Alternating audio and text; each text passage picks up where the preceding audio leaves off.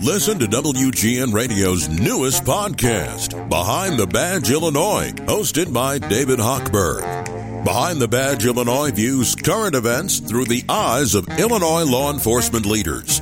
Tune in. Visit WGNRadio.com slash Behind the Badge. I hope you didn't mind me putting you into that new breed of cat out in Hollywood, because there is a new thing out there, and uh, I presume you're pleased to be a part of it. Well, I don't know. Uh, it's a you know it's uh, if that is a new breed, and if I'm a part of it, that's a, a flattering uh, description that you put on. I don't live too much in Hollywood these days, so. But I guess people still think of Well, that's the new thing. Yeah, yeah, that's the new thing, meaning uh, nobody lives there anymore. yeah. Maybe that's why, that's why there's more real people. Huh? we all work there, and we all make our living in motion pictures. But it's changed. It, I tell you who, Van Johnson was here last week. Now, Uh-huh. here's a guy who goes back to the old days when he was part of that big MGM stable of stars. But things aren't that way anymore. People are taking an active part in more than just the acting, and you're doing it yourself now, Mm-hmm. directing, for instance. Well, Van Johnson, there's a famous story about him that he did quite a few bit parts in the studio and they couldn't get him going. And finally, one time they did a test by accident, of which they didn't let him wear any makeup or anything, and all the freckles popped through. And uh, kind of talking about realism, which you you were just bringing up, and all of a sudden they said, "Hey, that's the guy," you know, and it uh, he became a big hit. Did Clint Eastwood always want to be an actor? No, I never was interested in it at all. I never really knew what I wanted to do.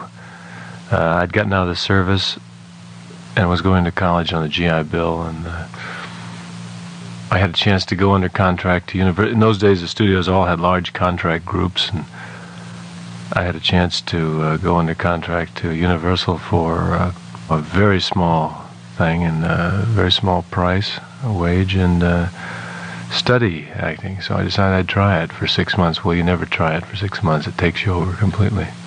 and it didn't take long to take over. Uh, it was like the, proverbial bug that bites you, and Yeah, it does. It you get uh, wrapped up in it, and then uh, when you get to the point where you get enough success that you are doing films, then the, the films kind of grab you. of course, the the big thing in your life, I'm sure, and in the life of any young actor nowadays, is to to get a TV series where you're seen by you know literally millions of people, and and Rawhide w- was it for you. TV series is the fastest um, way to get you know exposure to the public. I mean, I guess the so many people watch television. Plus the fact, uh, well, if you get a hit, fortunately, Rawhide was a, a hit show and it it ran quite a while. Was it a hit right away? Was Rawhide an Yeah, it was a hit immediate uh, immediately. In fact, it was a show that almost didn't go on. They uh, had canceled it. It was supposed to go on in September, and they'd set it back, and finally it went on as a mid-season replacement.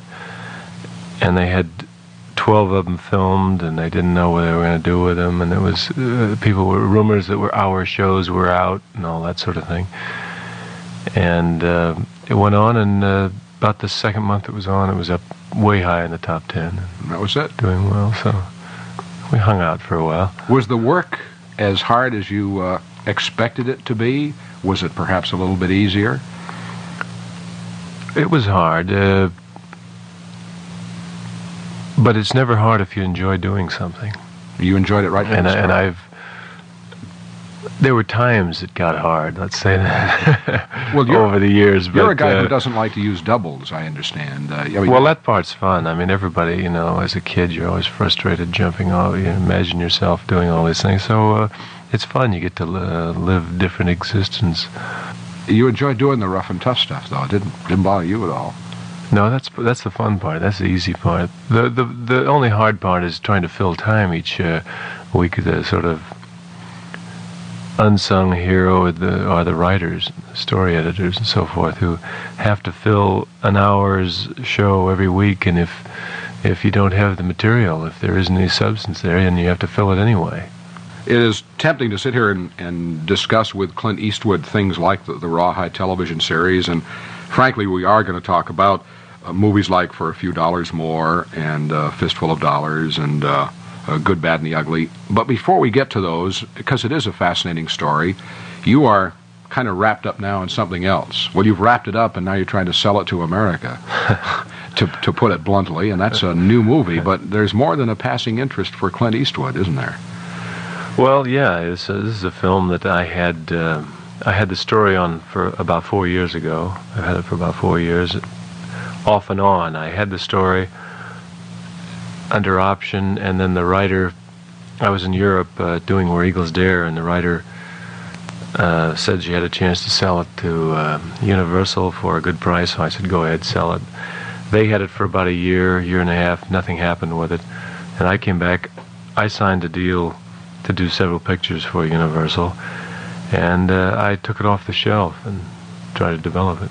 This is a, what, what interested you about the story to begin with, Clint? Well, I always loved suspense films and uh, the entertainment value of suspense films. But what I liked about this one is the the suspense element is not uh, there's it's no it's not a monster film or any particular distortion that way. It's just a, uh, it's a subject that can happen. I mean, the um, the whole smothering type of relationship can happen and does happen to almost everybody to different degrees, you know. Even to disc jockeys. Right, and and this is a story of a disc jockey who gets, um, who has somebody who requests. I think every disc jockey has a group of groups that constantly request uh, tunes, and um, he finally meets her, and the the relationship turns into sort of a psychotic one. It's a fascinating Sort of, concept to begin with, especially to those of us in the business. Yeah, people uh, in disc jockeydom or or broadcasting or whatever. Um, what do you what do you Well, like I don't call know. yourselves? Yeah, the- broadcasters or Well, yeah, broadcasters, I guess, or uh, communicators. Uh, Somebody came up with a word because the business has changed somewhat. Some people don't like the word disc jockey because, frankly, uh, that's like calling an actor a play actor. yeah, probably because we do more. Like we sit and talk. Now we're not going to play any records for you know for an, well, with the exception of Good, the Bad, and the Ugly, maybe for an hour. And yet this morning I played a whole lot of records. I, I guess we're communicators, but there are still disc jockeys, and the disc jockey of Play Misty for me is just that. I mean, he plays records, although he does more. Right. Well, it, uh, it's small towns. Uh, in a small town, I think disc jockeys become almost as well known as uh, as anybody. You know, uh, everybody knows everybody anyway, and everybody listens to the show. And I kind of. Uh, I took it and filmed it in Carmel, California, because I knew a disc jockey there, and he kind of was this type of guy. Everybody knew him. It, the, the script was originally written to be done in a city like Los Angeles, or could be done here, anywhere. Describe though uh, what he does, because I think this is interesting. The, the type of uh, disc jockey, the time of the of the evening that he's on, and the well, he's a night disc jockey, and he uh, uh, he he comes on, on after uh, the sort of daytime rhythm and blues guy, and he plays uh, he plays jazz or, or rock or whatever, but he he also does poet poetry and everything. He's I cool. understand. there. and he reads and Mm-hmm. recites poetry and uh, he gets a particular request from a particular listener and then this is the beginning of he gets a romantic image going for this one listener, and the and uh, when he meets the girl, he you know he informs her that he's got other involvements in life, but uh, that doesn't seem to stop anything. I we don't want to tell him too much more because as clint told you it is a suspenseful movie Right? It's it's basically a suspense film, and being a disc jockey is just his profession. It, he could have been anything else except the the whole introduction to the story of getting into it and uh, and how um, I mean how he gets involved uh, through the the request scene. You know. one of the uh, one of the things that I'm sure Clint has been asked before, and you're going to have to listen to this time and time again from interviewers.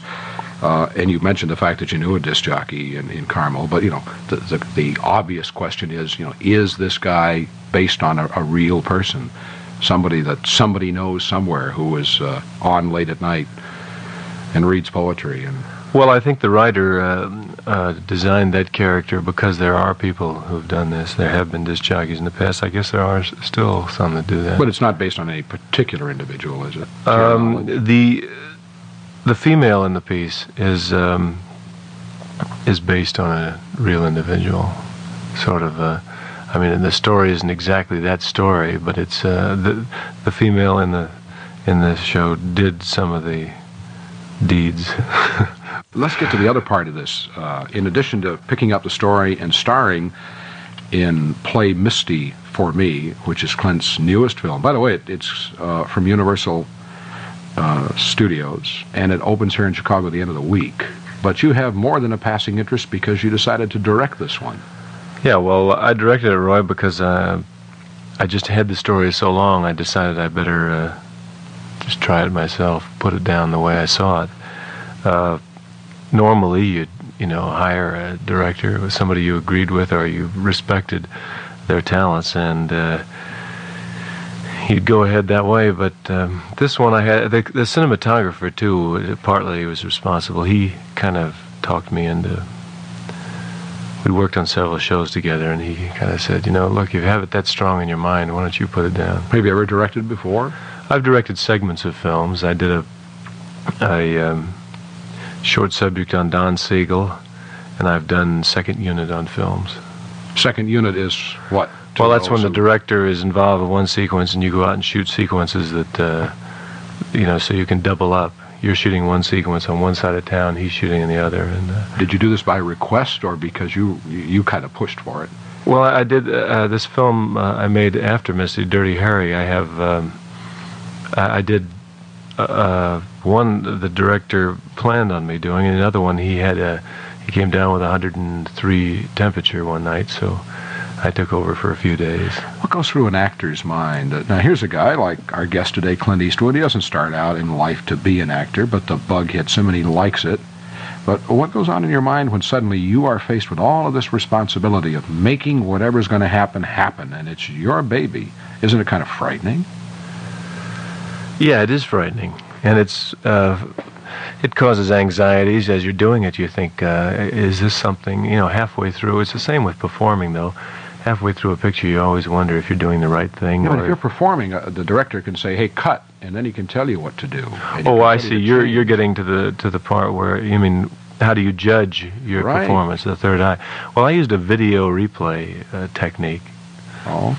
Yeah, and, and I uh, for most of the film and that way you can go back into a uh, look at a monitor and see the scene back on television. And how many how many times do you remember percentage wise where you were you maybe a little bit unhappy, or you said, "Gee, I, no, we better do this again." I'm not too. Well, performance wise, you can usually feel it and you can see it when you're in, and you can feel if the ensemble's working. You know, if all the machinery's going. The only time uh, that uh, most of the time it was because there'd be uh, you know a, a, zoom shot there'd be a fish uh, the the operator would miss it or the composition That's didn't technical. look right yeah mostly for technical is where it worked out I'm trying to think of occasionally you'd kind of scrutinize your own stuff you know I was kind of uh, trying to think of guys who have been successful directing and acting and you know the first one that comes to mind is Jerry Lewis you know who is mm-hmm. who just seems to everything he touches turns to gold mm-hmm. Uh, have there been many other actors, though, who have successfully acted and directed there haven't been uh, too many I know of. The, f- the, most famous one, I suppose, was Orson Welles years ago.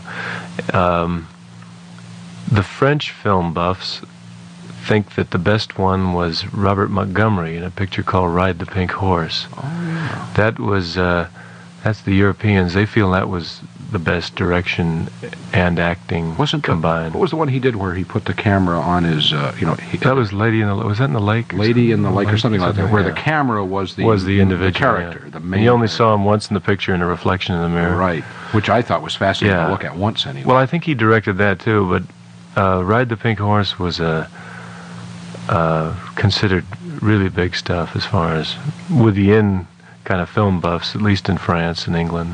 so really, uh, you're kind of charting a perilous course here, uh, in a sense.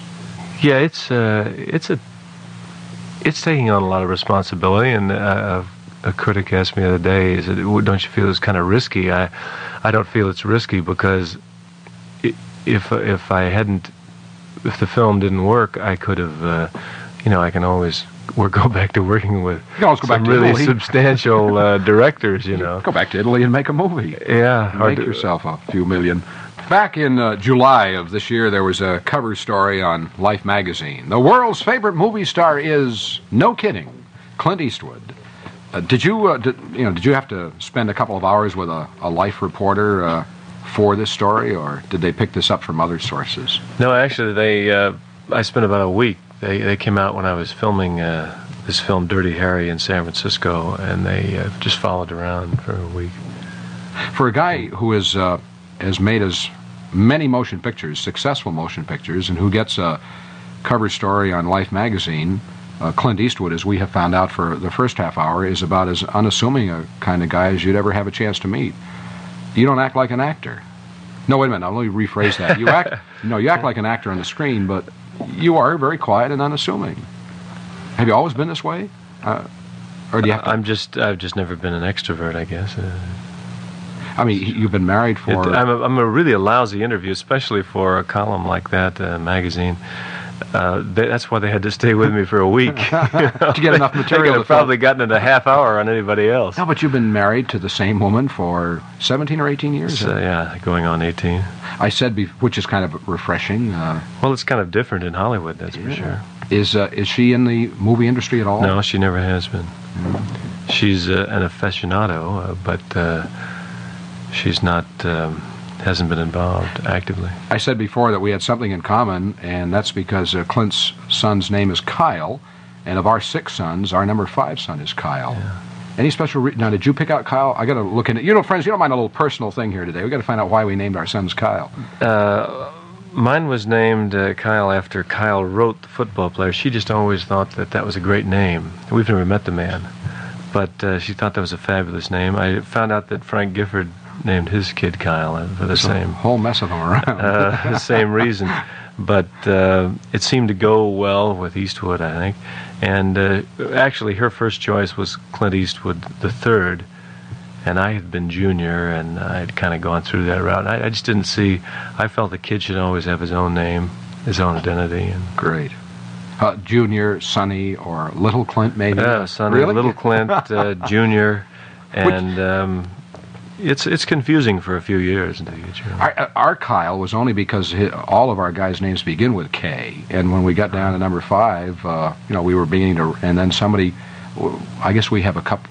Well, quite a few of our sons play football, and we're kind of football fans, and I think oh, we thought of Kyle yeah. Rote too. Yeah, could be. But it's your subconsciously. It's your dog that I want to talk about, Symphony Sid. Now, come on, I didn't think anybody in the world except a few ex-Easterners like myself knew who Symphony Sid was. He, for those uninitiated, Symphony Sid was probably one of the first jazz disc jockeys. Yeah. I used to do uh, jazz concerts with Symphony Sid and Charlie Ventura. Yeah, he was big time. I didn't uh, Lester Young or somebody write a tune called "Jumpin' with Jumpin' Symphony with Symphony Sid, which was one of George Shearing's big hits. Yeah, Shearing, yeah. And they even song. did lyrics to it later on, and somebody else said it's kind of a bop type lyrics to it. Right. Yeah, I remember that. That was a fabulous era. How did the dog get to be dog was Sid? Sydney, just named Sydney, and I don't know why I named him Sydney. He just looked like a Sydney to me. I mean, What kind of a dog is he? a Basset Hound. He looks like Sydney. Yeah, he just uh, it looked like the right kind of name for him, and uh, uh, then we shortened it up and call him Sid and uh, Symphony Sid and you know what else. Do you, are you a jazz buff at all when it comes to yeah, music? I've always been a jazz buff. I've I've been kind of going back to it lately. I kind of got away from it for a while, but uh, I went to Monterey Jazz Festival this year, and that was Wow. great fun. And all of a sudden, I got interested in. You know, got the old Oscar Peterson records out and everything. Whatever happened to Osk? Who was at Who was at Monterey this year? Uh, well, Peterson was there, Great. and he was uh, greater than ever. And um, Dizzy Gillespie, that whole group, uh, Brubeck, Mulligan, fabulous thing. Super. Anybody with a tinge of nostalgia for jazz, you'd have gone crazy. there. Oh, it would have been fantastic. Because I kind of grew up on that, I guess. We'd, we'd travel, like if Stan Kenton was playing within 90 miles of my house, you know, we'd drive just to hear him. yeah, well, there's like big that. stuff in California too. People would drive. Used to play in uh, Balboa, and people would go all the way down from San Francisco and Oakland just to spend a weekend there They, catching kids. they call it the famous Balboa bandwagon. That's what they call it. yeah, Now, of course, your is your home in Monterey, Clint? Yeah. I live in uh, Carmel, California now. Well, that's where Erroll Garner made one of his great albums. yeah, the uh, concert by the sea. Right. Now, let's get back a little bit, to, as long as we're Jimmy back. Lyons, in fact, produced that. The same guy who produces the uh, Monterey Jazz Fest, and he was the West Coast Symphony Sid. He was a jazz jockey in uh, San Francisco when I was very young. It's it's funny how this whole thing ties up because Erroll Garner's recording of Misty And I, I think perhaps once the movie gets around, once it opens here in Chicago later this week and people go to see it and hear Erroll's recording of Misty, it might be a revival of a, you know, of a great jazz song. And the fact that you come from Carmel and that's where Erroll made one of his most successful albums, uh, this whole thing sort of ties together. Yeah, that wasn't planned to come out that way, but it did. I don't know. Now, was the song Misty by Erroll Garner? was this always in the screenplay and the, and the story? Yeah, the writer had had written. Uh, it was always called Play Misty for me. Uh, studio wanted to change the title. Everybody wanted to change the title because they felt that uh, the nature of the picture being a suspense uh, picture, they felt it should have a psychotic type title like The Screamer or something like that. but I thought that just made it sound like a cheap movie to me, and uh, and we ho- hopefully it wasn't that. So uh, we resisted that. And, you know, you never know if you're right or not. I always feel that the public has much more intelligence than the, the uh, movie uh, studios think they do. Anyway, I mean, they Thank you. they find nice. out. Uh, they're going to find out what it's about, and uh, I think they deserve a better.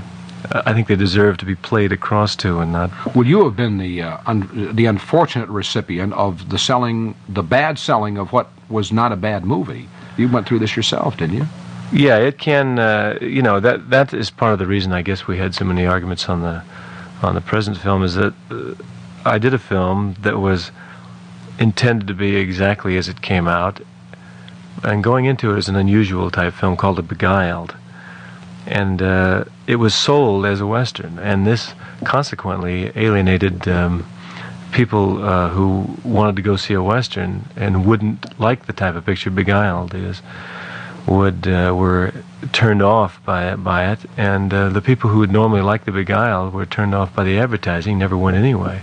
So uh, we had some pretty good. Uh, some markets it was did quite well. Others it was kind of spotty. In France right now it's just you know going through the roof. So we're.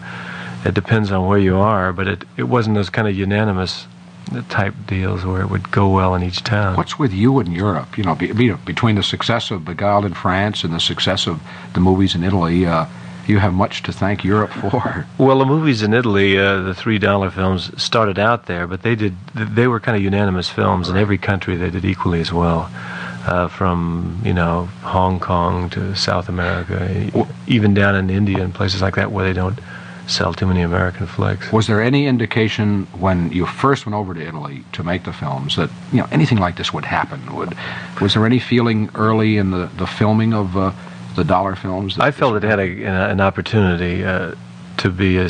I felt there was an maybe an audience for that uh, style as I was making it. But there's so many things that go into making a film. You never know.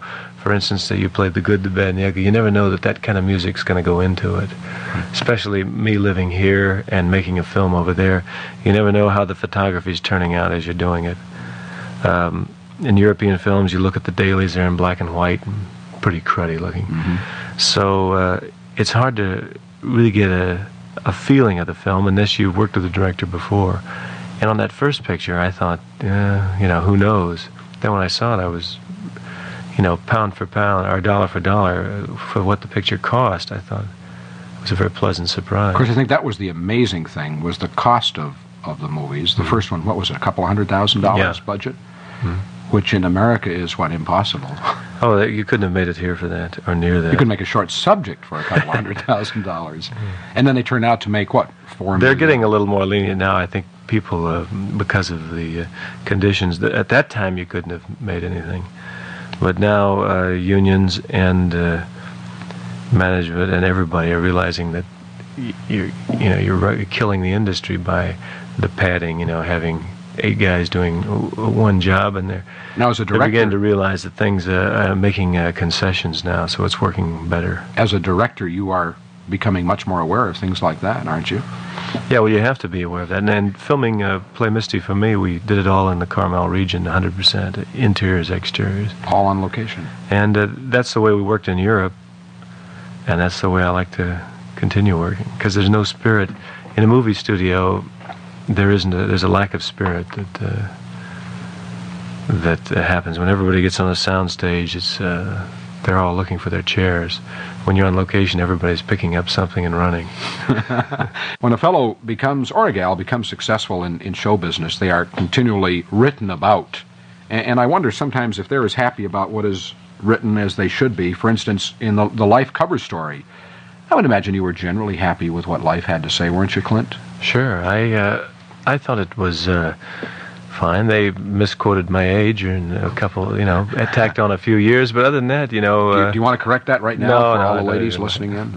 Doesn't make any difference. I, it didn't make any difference. I thought it was a, a very flattering article. The, uh, but here's something else now. In the paper this morning, Norma Lee Browning has a column in the Tribune, and she writes uh, usually about Hollywood and mm. Hollywood people. Mm. And I've interviewed Norma Lee, and this is her job mm. to find out what's going on in Hollywood. But she says in the paper this morning that uh, you are that you won't direct a, another? Yeah, she says here, he told us months ago he will never again direct himself in a movie. And she even has never in italics. Uh-huh. I don't know whether that means that you really said it or she can't remember. Uh, I think. I don't know. Why did they put it in? Uh, I think I don't recall uh, making that statement, but uh, you know. Did you that, ever talk to Norma Lee? Uh, I, I doubt it. Uh, I doubt to begin if, with. I, I, doubt if I said that, uh, at least about that particular uh, topic. I've I've talked to her in the past, but um, I probably uh, I said that there was a difficult job at its best to direct and act in a film, and uh, and maybe it was a good idea not to do it again. Uh, whether um, th- those things get interpreted differently, you know, they people like to I mean, writers kind of move them around to where they remembered them at the time, and maybe, uh, maybe even justifiably forget exactly how you worded the discussion. I tell you why I bring up the subject of your directorial prowess. Because it's one of those rumor has it articles. Yeah. I think that particular quote is one of those rumor has it type things, anyway, yeah. which are kind of out of the woods, you know, like rumor has it the guy is. Uh, uh, an argument with a truck driver. I mean, who, who knows? Who knows? No, but the reason I wanted to bring it up because I know some people whose opinion I value greatly, people who are film buffs, who are very excited not only about your acting performance and about Misty for Me, but think you did a whale of a job directing it. Well, we've had very good luck so far with, an, uh, you know, we're having our good luck with notices at the present time, which is uh, is pleasing. That isn't the end result as far as box office goes, but it's flattering to one's ego to think that uh, the effort uh, is working out. Now you mentioned box office, and let's face it, movies is a business. Uh, to be success, a motion picture has got to make money. People have got to pay to see it. Mm-hmm. Now, what goes through your mind in this current kind of upheaval that we're in the motion picture business? You want to be successful, and yet, uh, what kind of movies do you think you want to make?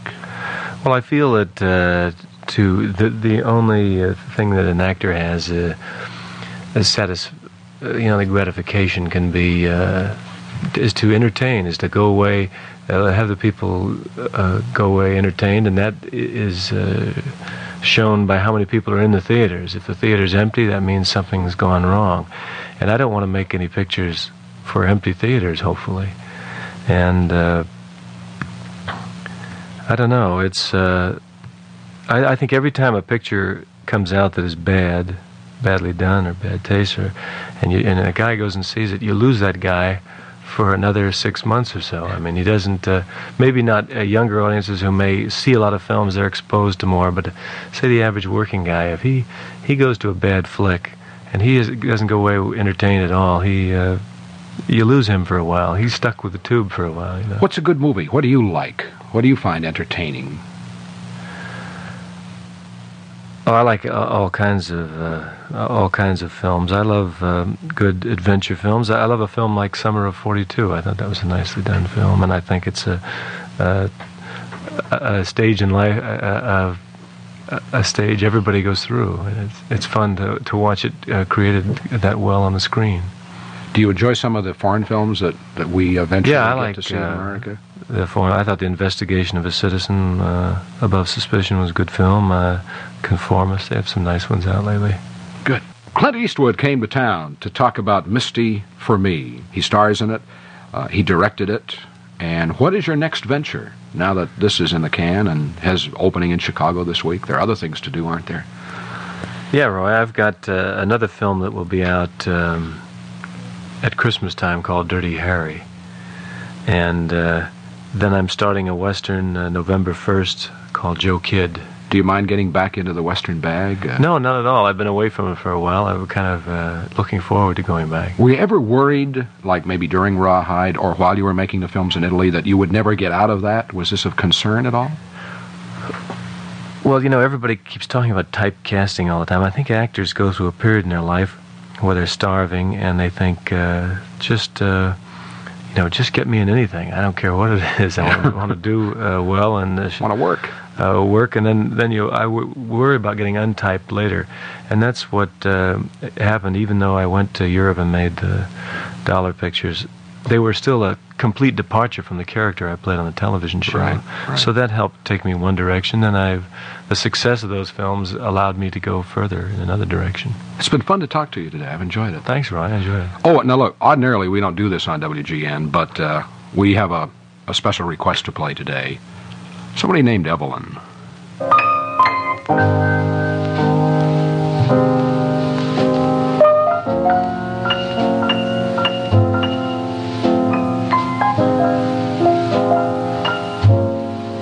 And if you uh, want to find out what a real sweet little lady Evelyn is, uh, Clint won't tell you today, but he would invite you to go see Play Misty for Me, and they can find out for themselves.